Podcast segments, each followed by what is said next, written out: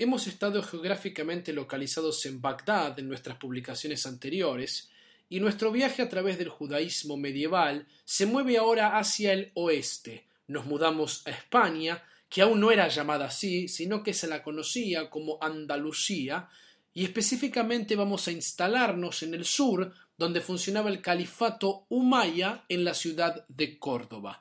Si recuerdan de nuestra publicación sobre los comienzos de la vida judía bajo dominación islámica, les comenté que cuando Mahoma muere, surge primero una dinastía islámica llamada Umayya, que es luego derrotada por otra dinastía islámica llamada Abbasid. Los Abbasid habían instalado su capital o califato en Bagdad y de allí es donde venimos nosotros en el orden histórico de nuestras publicaciones. Pero si recuerdan, también les comenté que parte de la familia de los Umayya se salva de los Abbasid y consigue instalar su capital en Córdoba, España. El califato islámico Umayya, instalado en Córdoba, es el rival de los Abbasid en Bagdad durante este periodo y como podremos apreciar en esta publicación, también la comunidad judía de Córdoba terminará siendo la comunidad rival, entre comillas, de los judíos instalados en Bagdad.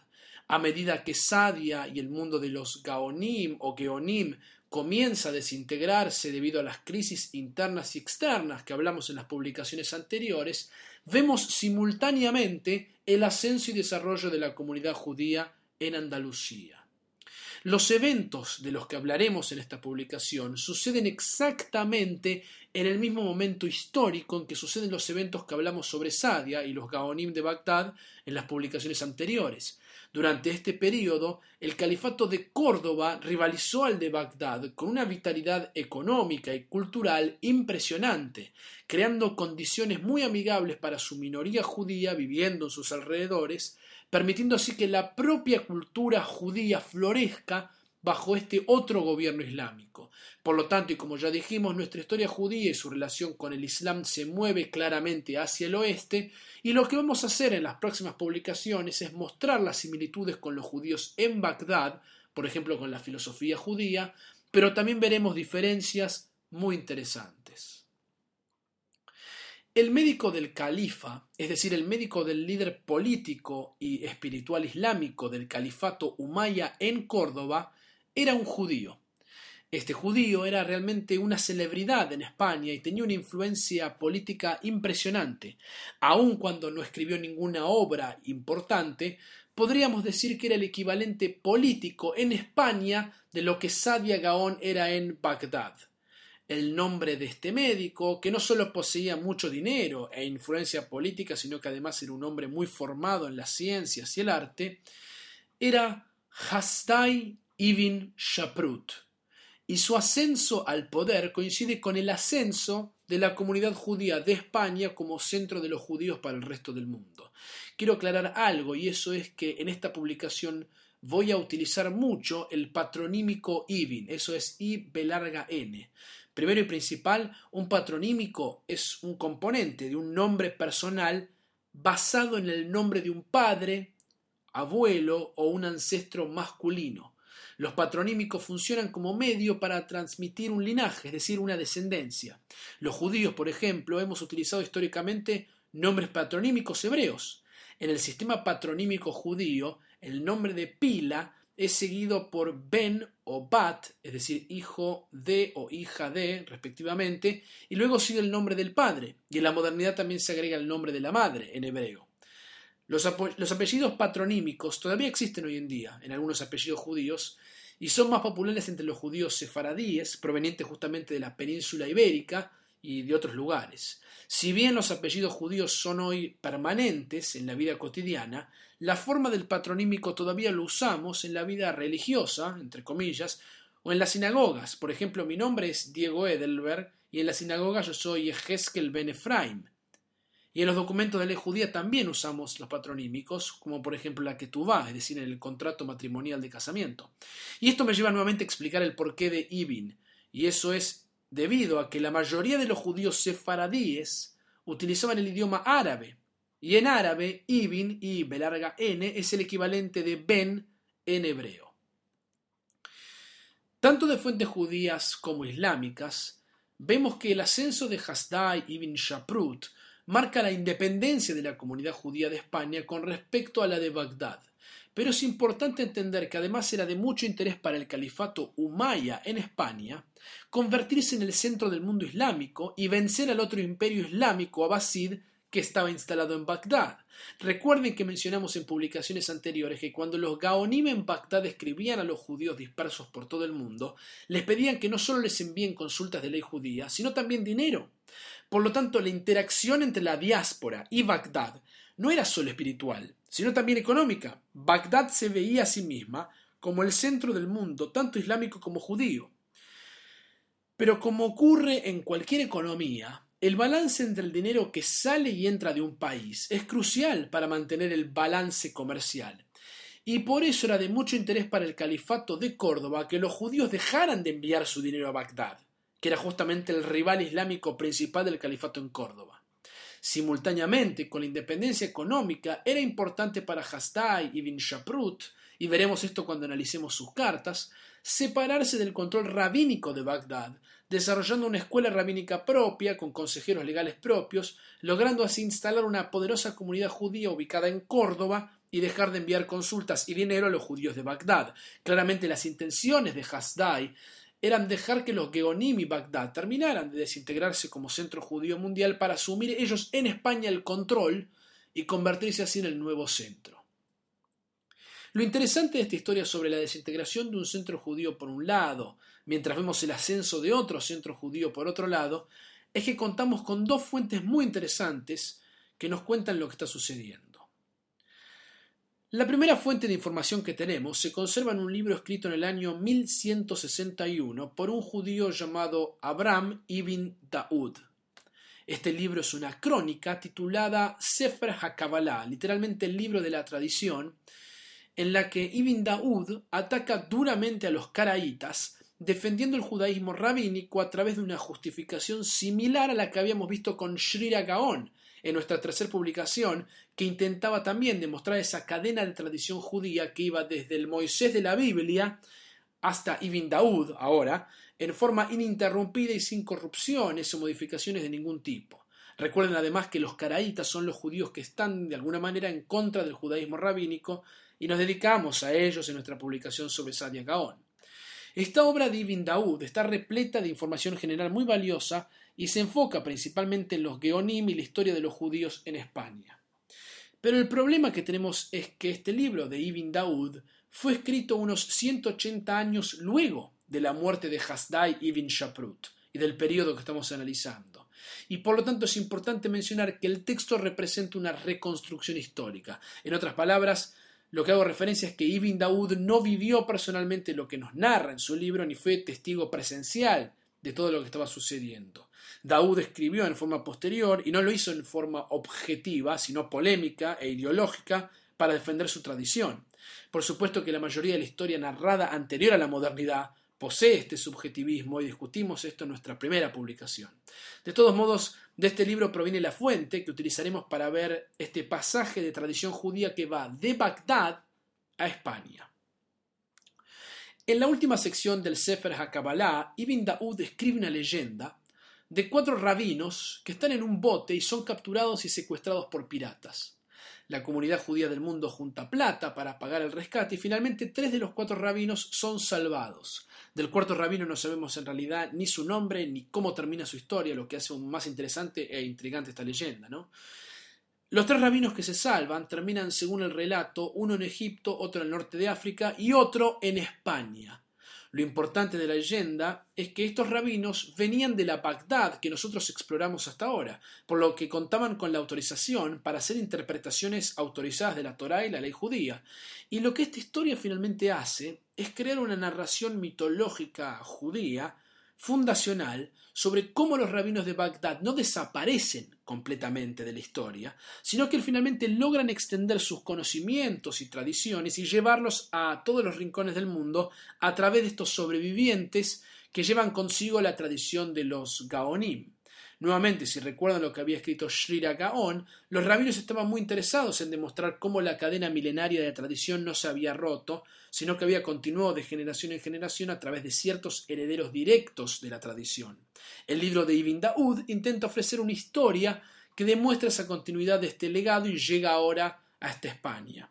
Y así Ibn Daud nos cuenta, por ejemplo, de un rabino llamado Moisés que llega a Córdoba y se convierte en el gran maestro de ley judía en España. En esta historia incluso se nos cuenta que este rabino y sus discípulos logran rivalizar en poder frente a Hasdai ibn Shaprut. Aquí podemos nuevamente observar qué interesantes son estos ciclos de peleas por poder y control comunitario que aparecen una y otra vez a lo largo de la historia judía en esta especie de tensión judía entre lo religioso y lo político, entre comillas, pese a que la secularización, justamente, tal como nosotros la conocemos hoy, la separación entre la Iglesia y el Estado, las ideas religiosas y la política, de una manera, no existirá hasta la modernidad. Pero al igual que nuestra publicación sobre Sadia Gaón y su mundo, vemos aquí también una especie de tensión entre diversos tipos de liderazgo. Lo importante es que retengan por ahora que esta leyenda judía intenta demostrar la continuidad de la tradición judía que ha cambiado de centro y ahora está en España. Pero lo más interesante es que hasta aquí les dije que la historia de los cuatro rabinos capturados por piratas es considerada una leyenda dentro de la tradición judía y en especial para los académicos, ya que hasta el día de hoy hay fuentes, en especial en el Genizá del Cairo, que contradicen esta historia. El Genizá del Cairo preserva una carta de uno de estos rabinos en la que él mismo dice que pasó a saludar a unos amigos y siguió para otro lado cuando, según la leyenda que tenemos de Ibn Daud, supuestamente se había instalado en Egipto. Pero antes de desechar la crónica de Ibn Daud, debo decirles que a pesar que su libro ya no es considerado por el academicismo moderno como una fuente objetiva, creíble o confiable con respecto a la historia que narra, sigue siendo de todos modos un texto interesante para explorar la vida judía y cómo ésta era vista a través de la mirada de un judío viviendo en el siglo XII en España. Por lo tanto, la leyenda de los cuatro rabinos es nuestra primera fuente y la primera vez que aparece escrita es en este libro de Ibn Daud. Lo llamativo de la segunda fuente que tenemos para introducirnos en este tema, y eso es lo que la hace más interesante aún, es que no es una fuente judía, sino islámica, que también nombra a Hasdai ibn Shaprut y en especial, que es lo que estamos viendo nosotros acá, menciona su relación con los rabinos de Bagdad. Quiero que vean cómo de dos fuentes distintas, una judía y otra islámica, se nos cuenta sobre esta transferencia de poder de Bagdad a España y en especial quiero que noten esta continuidad de los Gaonim ahora mudándose a España. El autor de la segunda fuente es Said al-Andalusi. De Said se preserva una sola obra que ha sobrevivido intacta, escrita en el año 1068, titulada Exposición de las generaciones de las naciones. Las naciones en su libro son aquellos pueblos que influenciaron hasta el momento que Said vivió las culturas del mundo. El libro menciona, por ejemplo, los hindúes, persas, egipcios, griegos, árabes y lo que nos interesa a nosotros aquí, por supuesto, los judíos. El texto de Said menciona que había en Córdoba, en este periodo que estamos describiendo, un importante número de judíos relacionados con el campo de las ciencias. Entre ellos se encontraba un hombre que estaba muy interesado en medicina y se llamaba Hasdai ibn Shaprut. Said escribe que gracias al poder que Hasdai tenía, Hasdai mismo se dedicó a abrir escuelas de estudio de ley judía. En otras palabras, abrió yeshivot, academias judías, y según Said, Hasdai reclutó rabinos de Bagdad y los llevó a Córdoba para que enseñen la ley judía y ajusten los calendarios y las fechas de las festividades judías. Noten qué interesante que toda esta información provenga de una fuente no judía, en donde se nos narra lo que hablamos en nuestras publicaciones anteriores, acerca de las controversias y peleas por el control del calendario judío entre los rabinos en Palestina y los que estaban en Bagdad. Con esto podemos apreciar que este tema del calendario y las peleas entre Palestina y Bagdad fueron un hecho trascendente en su tiempo, ya que quedaron registradas hasta en una fuente islámica. El texto continúa contándonos que fue tanto el poder de Hasdai ibn Shaprut en su tiempo que él pudo adquirir toda la información que quiso desde Bagdad y así ilustrar a los judíos en España de prácticas y tradiciones judías que ellos ignoraban.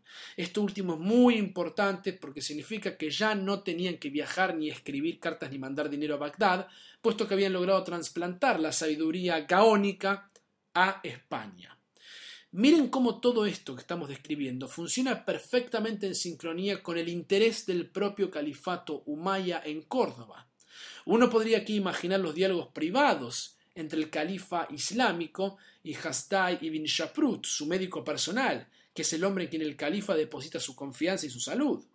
Claramente este médico, que tiene acceso al poder y tiene él mismo mucho poder, está ayudando al califato en Córdoba al mismo tiempo que ayuda a su propia comunidad judía. Ambos objetivos políticos están funcionando en consonancia, ambos están beneficiándose mutuamente. El dinero de los judíos en Córdoba se quedaba así dentro de la comunidad local, fortaleciendo a su vez al califato, y a cambio de eso, Hasdai lograba importar de Bagdad todo ese torrente de sabiduría que allí se encontraba. Dicho sea de paso, debo mencionarles aquí que la medicina y los doctores judíos son una parte muy importante de la cultura medieval judía, al igual que en la modernidad. Y no es una casualidad en la historia judía que ser un médico es una forma de elevar el prestigio social y el poder político de uno. La mayoría de los grandes judíos medievales no solo eran rabinos, sino que la mayoría eran también filósofos, médicos y hombres de las ciencias.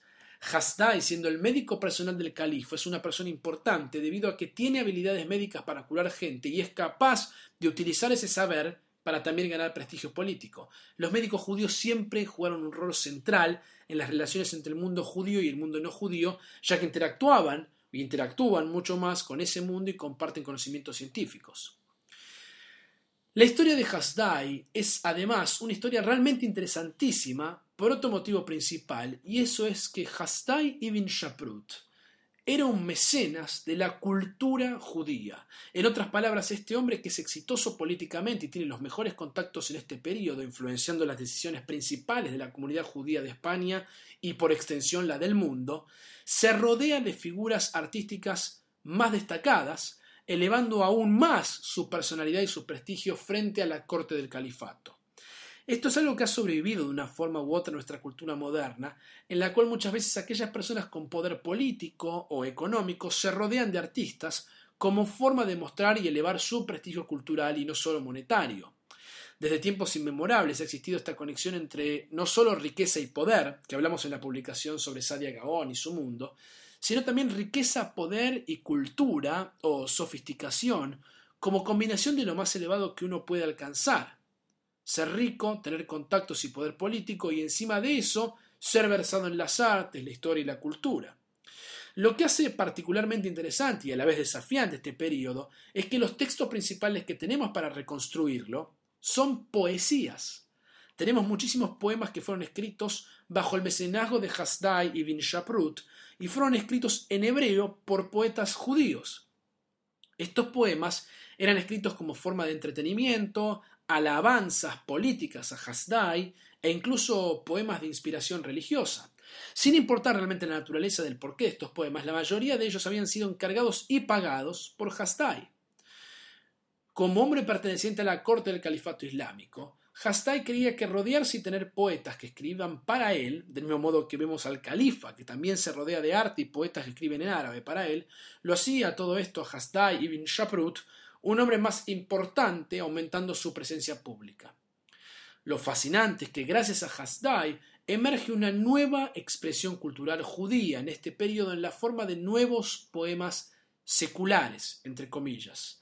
Hasdai contrata a dos poetas principales llamados Dunash ibn Labrat y Menachem ibn Saruk, quienes escribieron poesía religiosa y secular, nuevamente entre comillas, y como podrán apreciar, estos dos poetas inician una nueva tradición que continuó por siglos de judíos escribiendo poesía en hebreo.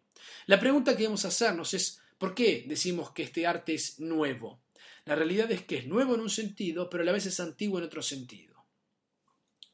Es antiguo en el sentido que existió antes que estos poetas en España, una tradición de poesía litúrgica religiosa en el judaísmo llamada piut. Piutim, que es el plural de piut, son poemas litúrgicos escritos a lo largo de miles de años, muchas veces por hasanim, es decir, cantores litúrgicos religiosos, que oficiaban en los servicios religiosos tanto en Israel antiguo como en Bagdad y otros lugares. Para que entiendan a qué nos referimos, podríamos mencionar algunos de los piutim más famosos de la literatura de la liturgia judía. Por ejemplo, Adonolam, Igdal, Enkeloeinu, El Adón, El Noralilá, Lejadodí, eh, incluso Unitaneto, que son todos poemas religiosos escritos a lo largo de la Edad Media, el periodo que nosotros estamos analizando. En un determinado momento de nuestra historia, los Hazanim o Shlichet Zibur, es decir, los oficiantes religiosos en las sinagogas, escribían poemas religiosos, que eran agregados a la liturgia preexistente, y a veces gustaban tanto que quedaban ahí preservados para la posteridad. Es como que yo escribí una canción, la canto en la comunidad, a la gente le encanta y queda instalada, porque a la gente le gusta y la, repetimos varias veces y en la próxima edición del Sidur la agregamos. Y así se fueron agregando poesías a través de la, de la Edad Media. Por lo tanto, todo esto es algo antiguo, ya que representa una antigua tradición de poemas litúrgicos que continúan hasta España. Como nota aparte, debo confesarles que esta tradición en la actualidad ha desaparecido. Definitivamente el concepto de innovación en la tradición litúrgica judía ha cambiado drásticamente en los últimos años y en la actualidad somos sospechosos del cambio y lo novedoso en nuestras tradiciones. Una teoría dice que esto también se debe a que vemos lo antiguo como más valioso o real que lo nuevo. Pero nos recuerda también que muchos de los poemas litúrgicos que hoy se encuentran en nuestros rezos también fueron una innovación o algo novedoso cuando se estrenaron por primera vez en su momento histórico, y tal vez algunos de ellos no fueron bien recibidos o aceptados por todos los judíos la primera vez que los escucharon. Nuestros poetas judíos en España, tanto Dunash ibn Labrat como Menachem ibn Saruk, escribieron poemas religiosos en hebreo uniéndose a esa tradición de Piutim.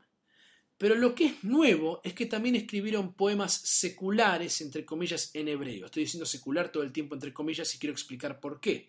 Secular en esta etapa medieval significa poemas en hebreo que no tienen nada que ver con la religiosidad. Recuerden nuevamente el concepto de lo secular, es decir, la separación entre la religión y el Estado. Es una idea de la modernidad. Pero lo secular y no religioso de estos poemas es que nos narran acerca de cosas más mundanas como por ejemplo emborracharse y amar a las mujeres. Y acá nos referimos literalmente a los aspectos físicos de las mujeres. Tenemos incluso casos de poesía judía escrita en hebreo narrándonos sobre el amor entre hombres. Recuerden que la cultura islámica estaba saturada de la cultura greco-romana que había sido traducida al árabe, y la homosexualidad había sido claramente una dimensión y un rol central en la cultura griega clásica, que luego se pasó a la cultura islámica también debido a la influencia de dichos textos y llegó incluso a esta cultura judía también, como estamos viendo aquí. Este es en esencia un tema muy controversial, pero a la vez debemos preguntarnos si cuando nos encontramos con un poema de este periodo escrito en hebreo y que nos cuenta sobre la relación homosexual entre dos hombres, ¿es esto real o imaginario? ¿Es este un poema que describe algo real, un sentimiento real, o es simplemente un género literario poético del estilo del momento? Esta es realmente una pregunta muy difícil de responder, pero de todos modos lo que está claro aquí es que los judíos están haciendo lo mismo que los poetas musulmanes, con una excepción muy importante. Y esa excepción, que ya la he mencionado, es que los judíos no escribían en árabe sus poemas, sino en hebreo. La prosa literaria judía, y vimos esto ya varias veces a lo largo de estas publicaciones, estaba escrita en árabe. Los judíos estaban lingüísticamente asimilados. Hablaban en árabe y escribían sus obras filosóficas muchas veces en árabe y no en hebreo. Pero cuando escribían sus poemas, incluso sus poemas seculares, los escribían en hebreo. Y esto sucedía porque el modelo de poesía islámica más elevada era el Corán. El Corán era considerado como el mejor árabe, el árabe más bello, más puro, sagrado y poético. Y por lo tanto para un judío adoptar el árabe como lenguaje para escribir su propia poesía no tenía ningún sentido y por eso los judíos utilizaban su propia lengua en el estilo más bello, puro, sagrado y poético, y eso era por supuesto la Torá, el Tanaj, lo que los cristianos llaman el Antiguo Testamento. La Biblia hebrea se convirtió así en el modelo de prosa a imitar. Lo asombroso de esta poesía son las expresiones utilizando el hebreo bíblico, el juego de palabras, la flexibilidad con la cual esta lengua sagrada judía es ahora utilizada. Lo escalofriante es cómo el hebreo como lengua sagrada misma es transformada completamente para reflejar expresiones totalmente seculares, perdiendo así ese sentido de sacralidad. Ahora uno podía escribir sobre mujeres, vino, amor e incluso canciones utilizando frases bíblicas, pero modificándolas de tal forma que perdían totalmente cualquier dimensión religiosa, haciéndolas completamente seculares. Esto es muy interesante a la luz de la idea que el hebreo que se habla en Israel hoy es una reconstrucción moderna. Si bien es cierto que el hebreo hoy posee palabras que no existen en el hebreo bíblico, puesto que hay objetos o ideas que describen palabras que no existían lingüísticamente en la era bíblica, gracias a estos poemas podemos ver cómo el hebreo era retocado a la luz de los judíos de cada era, manteniéndolo como una lengua viva y no solo utilizada para el rezo. Pero lo que es además más fascinante es que el mismo poeta podía ser una transición muy simple y pasar de escribir poemas devotos, piadosos y profundamente religiosos hacia poemas extremadamente mundanos y seculares.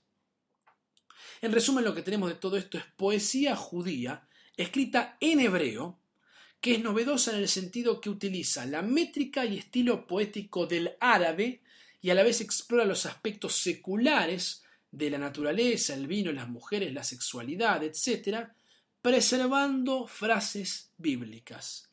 Los poetas judíos en España satisfacían así las necesidades tanto espirituales como mundanas de sus mecenas y de la comunidad general en la que vivían.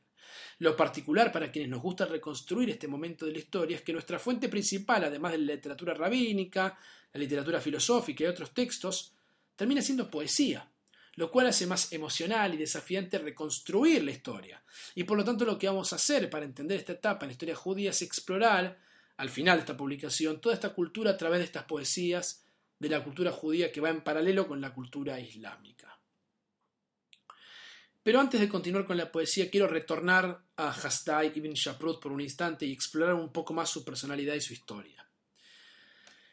Hasdai ibn Shaprut se vio a sí mismo no solo como un hombre rico con contactos políticos y conocimiento de las artes y las ciencias, sino como el representante oficial de todos los judíos en Andalucía.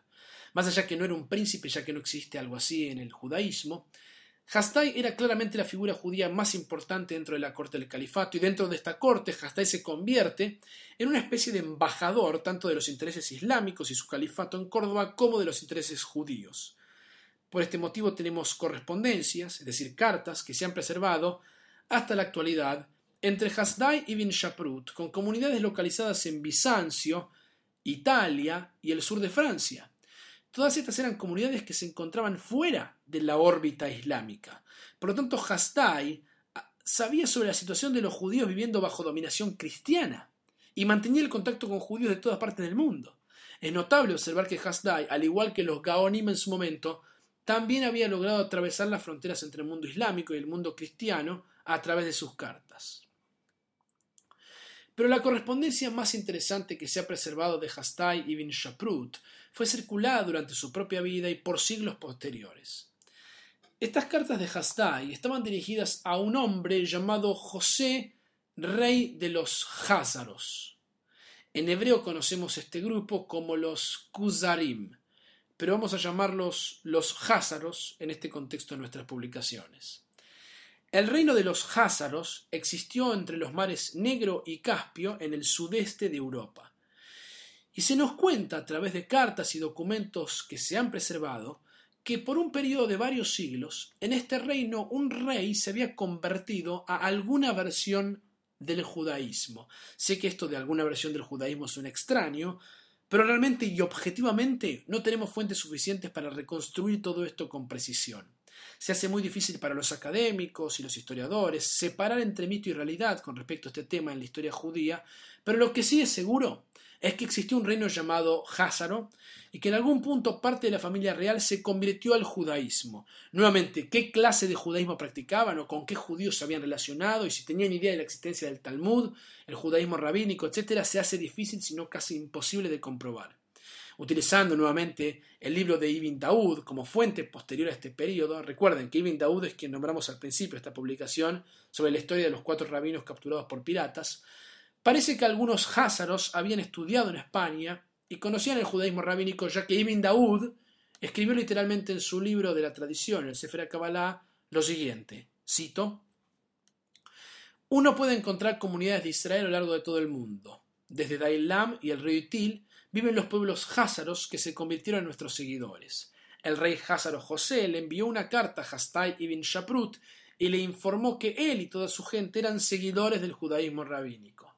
Nosotros mismos hemos visto descendientes de los Házaros en Toledo, estudiantes de los sabios, y nos han dicho, que el remanente de ellos sigue la creencia rabínica. Nuevamente, y como dijimos al comienzo con la historia de los cuatro rabinos capturados por piratas, el libro de Ibn Daud ya no es considerado por el academicismo moderno como una fuente objetiva ni confiable con respecto a la historia que narra. Ibn Daud escribe en forma retrospectiva, es decir, nos cuenta sobre sucesos que él mismo no vivió personalmente, sino lo que los, está reconstruyendo. pero justamente sus dos libros principales, uno filosófico y otro histórico, que es el que estamos utilizando nosotros, el Sefer HaKabbalah, el libro de la tradición, intentan ambos textos defender al judaísmo rabínico y la herencia de la tradición en contra de los caraítas. Y como también dijimos ya, esto nos recuerda cuando hablamos de Shira Gaon, ya que Shrira también realiza siglos antes de Ibn Daud este Shalshelet HaKabbalah, esta cadena de tradición. El tema de la justificación de la tradición parece ser recurrente como forma para validar la historia del judaísmo rabínico y los rabinos como herederos legítimos del Dios que hace un pacto con el pueblo de Israel que conocemos de la Biblia. Volviendo a Hasdai, él escucha sobre este rumor de los Házaros y realmente notamos por las cartas que le escribe a José, el rey del Házaro, que Hasdai estaba totalmente entusiasmado con este descubrimiento.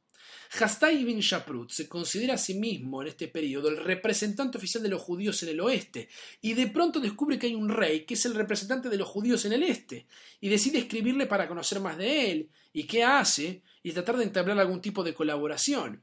Estas cartas entre Hasdai y José, que se han preservado, nos demuestran además que la minoría judía se sentía realmente con poco poder en este periodo de la historia. Veremos esto más en profundidad cuando hablemos de Yehuda Alevi en nuestra próxima publicación. Según la visión judía de este periodo, los cristianos tenían grandes edificios, riqueza, poder, relaciones con los reyes y las cortes, y al mismo tiempo los musulmanes tenían lo mismo, junto a poderosos ejércitos e imperios, mientras que los judíos, a diferencia de estas dos religiones, no tenían nada de estas cosas. Los judíos no tenían poder, era una minoría y sentían que si eran el pueblo elegido, no tenía sentido que vivieran sometidos al poder de otras religiones y otros pueblos.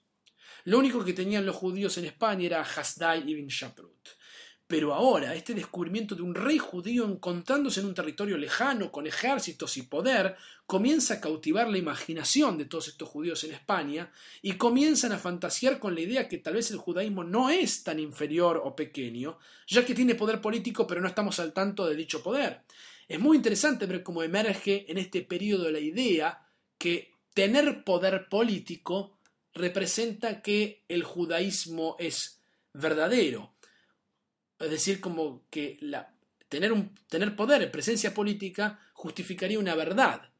Si el judaísmo es verdadero para estos judíos y si realmente son el pueblo elegido, entonces esa verdad debería manifestarse también a nivel político y los judíos deberían ser independientes y no vivir más bajo el poder de otros pueblos. Esta es una idea que curiosamente en la modernidad y especialmente en la actualidad la escuchamos invertida. Muchos judíos hoy dicen que el poder de la verdad del judaísmo ha sido su supervivencia sin poseer imperios, ejércitos, ni un gran número de seguidores a través de los miles de años. Pero los textos de los judíos medievales de este periodo revelan en esencia lo contrario en su tiempo. Los judíos se sentían pequeños, en comparación a las otras dos religiones monoteístas. Y esto se aclara con este episodio, ya que en este episodio que estamos describiendo, los judíos sienten que si es verdad que hay un rey, un reino judío por algún lado, hay que salir a su encuentro, hay que salir a buscarlo. Y lo que tenemos en cientos de manuscritos circulando por todas partes durante los siglos posteriores es la correspondencia documentada entre Hasdai ibn Shaprut y José el rey de los Házaros. Tenemos preservadas incluso respuestas de José a Hastai. La realidad sobre esta correspondencia y realmente hasta qué punto Hastai pudo llegar a conocer o vincularse con el rey José de los Házaros continúa siendo un relato que está en el límite entre la verdad y el mito. Pero lo que es fascinante de todo este episodio, mitad real y mitad leyenda, es la fantasía e imaginación que despierta en Hasdai y en la comunidad judía de este periodo por la idea de poder político y la influencia que los judíos realmente podían tener en otras partes remotas del mundo que estos otros judíos viviendo en España ni estaban enterados. En el contexto medieval de las luchas entre judaísmo, cristianismo e islam, cada uno presentando su poder e influencia como reflejo de su verdad, nos demuestra el porqué Hasdai estaba tan obsesionado con todo este tema.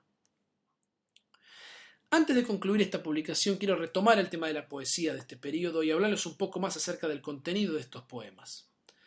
Cuando Hasdai muere, dejando un legado impresionante de poesía judía, la dinastía Umayya, que controlaba el poder del califato islámico en Córdoba, llega a su fin a finales del siglo X y todas las ciudades-estado que conformaban la España medieval de este periodo y que se encontraban bajo dominación islámica, comienzan a declinar y en consonancia la vida judía también comienza lentamente a cambiar su dirección política como resultado no de un nuevo reinado que se impone ahora, sino muchos reinados que van apareciendo son diferentes en un periodo muy agitado y corto de tiempo. Y por supuesto, para finales del siglo XI comenzamos a oír sobre los cristianos, quienes a través de lo que conocemos históricamente como la Reconquista, regresan e imponen el cristianismo en la península ibérica. En otras palabras, en este particular periodo de la historia llegaremos a una situación en que tendremos musulmanes y cristianos viviendo en el mismo mundo español. Pero irónicamente, en este nuevo escenario mundial de inestabilidad política, en la que diversos líderes pelean por el nuevo control del territorio, la manera en que estos líderes son alabados y recordados es a través de poetas, que escriben poesías sobre sus conquistas militares, sus logros y sus vidas, y esto es lo paradójico, ya que en lugar de llevar un recuento en forma más de, crónica, más objetivo, o por decirlo de alguna manera en forma más cruda, lo cual tal vez sería más típico de un gobierno un líder militar que intenta imponer su poder y preservar sus conquistas para la posteridad en crónicas de guerra, las historias y las personalidades más importantes y sus conquistas militares nos llegan en hermosas poesías. Quiero mencionarles algunos nombres y contarles la temática, de algunos poemas en lo que resta esta publicación. El primer hombre que quiero compartir tiene una historia realmente fascinante. Este hombre es Samuel Hanagid. Samuel Hanagid nació en Mérida en el año 993 y murió en Granada alrededor del año 1056. Este hombre era un erudito del Talmud, la gramática hebrea, era un poeta e incluso, y más increíble, era un guerrero y un estadista militar que vivió en la península ibérica en la época de la dominación musulmana. Samuel Hanagid escribió poemas sobre sus batallas al frente de un ejército. Sé que esto sorprende debido a que es totalmente diferente del estereotipo que tenemos de los judíos, que no poseen armas o ejércitos, al menos hasta el nacimiento del Estado moderno de Israel. Pero su elección de temas poéticos reflejan sus ocupaciones múltiples y su visión del mundo, incluyendo poemas que describen el campo de batalla usando la analogía de un juego de ajedrez. Este hombre, Samuel Hanakid, fundó la Yeshiva, es decir, la Escuela de Estudios Judaicos, en la que estudiaron grandes rabinos, entre ellos ni más ni menos que el padre de Maimónides. Escapando luego de persecuciones, se instaló durante un tiempo en Málaga y se puso un negocio de especias. Finalmente se trasladó a Granada, donde trabajó primero como recaudador de impuestos, luego como secretario y finalmente como ayudante principal de Habuz Ben Maxan, el rey del reinado independiente musulmán en Granada entre 1019 y 1038. Las fuentes de este periodo revelan que el reinado de Maxan supuso un gran desarrollo político, cultural y económico en el que tuvo un gran protagonismo su hombre de confianza y mano derecha, Samuel Hanagid, ayudándole a expandir su territorio a través de su guía en conquistas militares. De hecho, durante este periodo la comunidad judía llegó a 5.000 judíos en esta zona geográfica y surgieron nuevas yeshivot muy importantes, gracias a Anagid y su influencia política. Miren qué nombre, que a veces hay nombres en la historia judía que se pierden, que realmente son impresionantes, la influencia que tienen durante un periodo de tiempo. Otro de los grandes de este género, en este periodo, es Moisés Ibn Esra, que vivió a finales del siglo XI y principios del XII. En sus poesías, Ibn Esra escribió sobre el vino, el amor, la vida del campo, el mal de amores, la separación entre los amantes, los amigos infieles, la vejez, la muerte, la fe en Dios y la gloria de la poesía misma. Ibn Esra también escribió poesía homosexual. Y ya que he mencionado esto nuevamente, tal vez debería expandir un poco más este tema que personalmente me resulta fascinante y totalmente intrigante. Los judíos en la península ibérica y bajo dominación islámica vivían en paz con sus vecinos musulmanes e incluso compartían fiestas que duraban toda la noche disfrutando de canciones, bailes y vino. El tema controversial aquí es que muchos de ellos amaban tanto a muchachos, a jóvenes, como a mujeres. Por supuesto que lo controversial es que según las tres religiones las relaciones homosexuales se encuentran según las escrituras totalmente prohibidas. Pero como dijimos antes, la influencia griega y romana en este periodo, debido a las traducciones que el mundo islámico estaba haciendo de las filosofías de Platón y Aristóteles, se impregnan en todos estos hombres. Si han leído el banquete de Platón, van a entender de lo que estoy hablando. Entre los poemas de amor escritos por ambas culturas hay un importante repertorio de poemas homosexuales. Lo sorprendente es que los autores de estos poemas eran los grandes rabinos y eruditos de la época, líderes de las comunidades, como Ibn Gabirol, Samuel Hanakid, Moisés Ibn Esra y Yehudá Alevi, entre otros, entre otros. Nuevamente, la poesía medieval hebrea y la árabe que trata el tema erótico y homosexual puede ser descrita como una poesía del deseo o poesía de la pasión, como un estilo literario. Estos poemas no refleja necesariamente experiencias vividas, sino posiblemente sentimientos de anhelo no consumados, basados en un estilo del momento. El último poeta que quiero mencionar, ya lo nombré al principio, y ese hombre es Tunash ibn Labrat, uno de los poetas que el mismo Hastai ibn Shaprut había contratado para que escriba poesías para él. Quiero para cerrar leerles un poema y analizarlo juntos como un preludio para entender a Yehudah Alevi, de quien hablaremos en nuestra próxima publicación. El poema se llama El dijo no duermas y es un poema muy particular donde Labrat nos presenta dos voces internas que están en contradicción.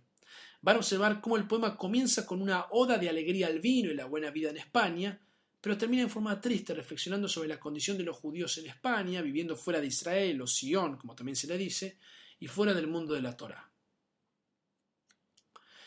Él dijo, no duermas, bebe vino viejo con mirra y lilas, henna y aloes, en un vergel de granadas, palmas y vinos, llenos de plantas placenteras y tamarindos, con el murmullo de los manantiales y el canto de los laúdes, al sol de los cantantes, flautas y liras.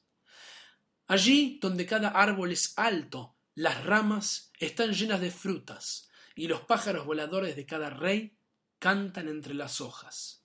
Las palomas gimen melodiosamente, y replican arrullando como lengüetas. Beberemos entre camas de flores cercadas por lilas, aportando penas al vuelo de canciones y alabanzas. Comeremos dulces y beberemos con el cuenco repleto. Actuaremos como gigantes y beberemos de las copas enormes.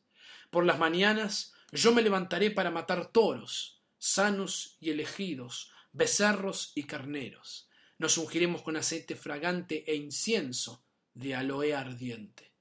Antes que el día de la muerte caiga sobre nosotros, cubrámonos. Yo le reproché, silencio, silencio. Eso, ¿cómo te atreves? ¿Cuándo la casa santa, el escabel de Dios, para incircuncisos? Atontadamente tú has hablado, pereza tú has elegido. Tonterías has pronunciado como burlas y engaños. Tú has abandonado el estudio de la Torá del Dios Supremo, y tú te has regocijado con los chacales que corren salvajes en Sión. ¿Cómo podríamos beber vino y cómo alzar nuestros ojos cuando nosotros somos nada, detestables y odiados? En este poema Labrat nos presenta estas dos voces en su interior, que son claramente contradictorias, reflejando en la forma más increíble la experiencia del judío que vive en la diáspora, es decir, fuera de la tierra de Israel hasta el día de hoy, y resuena de alguna manera mucho en nosotros, porque sigue siendo tremendamente actual en ciertos aspectos. El poema nos ayuda a ver cómo muchos de estos judíos tenían un sentimiento contradictorio en sus vidas. Eran religiosos, y a la vez eran seculares, entre comillas. Escribían en forma brillante sobre ambas cosas, disfrutaban de ambas cosas, disfrutaban del vino, la naturaleza, la sensualidad y la buena vida que les daba la España bajo dominación islámica, pero al mismo tiempo, del modo que se pregunta esa otra voz, silencio, ¿cómo te atreves? En la poesía de Labrat, la tierra en la que vivían no era Israel o Sion. Este no era el mundo de la Torá, este era el mundo secular que el Islam había creado para ellos. No debían disfrutar esto demasiado, puesto que no era su verdadera cultura. Esta era una cultura en la que se habían asimilado y amaban tanto esa cultura que se habían olvidado quiénes eran realmente. Notemos qué maravillosa y a la vez compleja ambigüedad. ¿Hay algo más judío que este sentimiento y pensamiento en la modernidad? ¿No seguimos discutiendo lo mismo hoy en día? ¿Cuánto de judaísmo y cuánto de secular conforma nuestra existencia judía? ¿Cuánto de lo que hacemos como judíos está muchas veces influenciado por el país, el idioma y la cultura que nos rodea y que no es judía, sino que el judaísmo absorbe y sintetiza estas experiencias particulares de cada región y cada periodo particular de la historia en la cual los judíos vivieron y absorbieron otras tradiciones. ¿Cuántos de nosotros tenemos ese sentimiento ambiguo hasta el día de hoy, a veces de pertenecer y a veces no pertenecer a ningún lado en forma total, o no poder encontrarnos en ese sentimiento de la diáspora y del judío viviendo fuera de, la de Israel? La verdad nos está diciendo que no debemos sentirnos tan cómodos fuera de Israel Y por eso el poema nos recuerda a Sion, la Torá, quiénes somos como judíos, a dónde pertenecemos realmente y cuál es nuestro verdadero destino. Este nivel tan alto de conformidad con el entorno no judío es un aspecto que le molesta profundamente a Labrat. Y he enfatizado todo esto porque en la próxima publicación veremos cómo Yehudá Levi comienza exactamente con esta ambivalencia criticando a aquellos judíos que han absorbido tanto la cultura que los rodea, que se han olvidado de quiénes son y han perdido su identidad judía y las prioridades de su propia misión judía en esta vida. Y todo esto que veremos en detalle en la próxima publicación ya lo anticipa Labrat en este maravilloso poema. Para finales del siglo XI y XII las cosas se ponen cada vez peor en esta zona del mapa. Andalucía es invadida por tribus bárbaras, los almohades, los almorávides, a diferencia de, los otros musulmanes que los judíos conocían y se relacionaban, estos nuevos individuos estaban en, contra de los judíos. La tolerancia hacia los judíos como dimis, eso es como minorías protegidas que obliga a la ley islámica, desaparece lentamente. Estos nuevos musulmanes que invaden Andalucía asesinan judíos y fuerzan a muchos judíos a emigrar hacia otras tierras. Veremos que los dos personajes centrales de quienes hablaremos en nuestras dos próximas publicaciones y que son Yehudá Alevi y Moisés Maimónides son forzados a abandonar España debido a la inestabilidad que estas tribus crean en todo el área. Al mismo tiempo, no debemos olvidar que los cristianos también comienzan a llegar al sur de España. La tranquilidad de la corte humaya finalmente termina, dando comienzo a un periodo largo de inestabilidad tanto religiosa como política y social para toda la zona y principalmente para los judíos que habitaban allí. A partir de este momento histórico, el territorio que nosotros hoy llamamos España será durante los siglos medievales siguientes cristiana, musulmana y simultáneamente bárbara, con las tribus que invaden otras ciudades. Para resumir un poco toda la información que presentamos en esta publicación, desde los tiempos de Hasdai bin Shaprut hasta llegar a Maimónides, que vivió entre el siglo XII y principios del XIII, generalmente llamamos a todo este periodo histórico como la Edad de Oro española. Esta idea de la Edad de Oro dejó una impresión muy fuerte entre muchos judíos y en especial en los académicos de los siglos XVIII y XIX que escribieron sobre este periodo. Lo que emerge de todo este periodo desde la poesía y también la filosofía que exploraremos en las próximas publicaciones es una especie de ideal cultural judío. Ser judío era estar versado tanto en hebreo como en árabe. Los judíos, y especialmente los rabinos de este periodo, eran no solo conocedores de la ley judía y la Torá, sino que su mayoría eran médicos, filósofos, hombres de ciencia y artistas, eran casi humanistas estos rabinos. Tenemos en este periodo rabinos que conocían muchísimo del Talmud, escribiendo en hebreo sobre el tema, y al mismo tiempo escribían poesías, obras filosóficas, y estaban muy educados en todas las áreas, incluso en el árabe. El ideal educativo de esta comunidad española se encuentra presente en todas las poesías de este periodo y también se encuentra presente en Yehudá Alevi y Maimónides, quien tal vez representa el último rabino educado bajo estos ideales culturales. Y justamente Yehudá Alevi y Maimónides son las dos figuras principales de nuestras dos próximas publicaciones.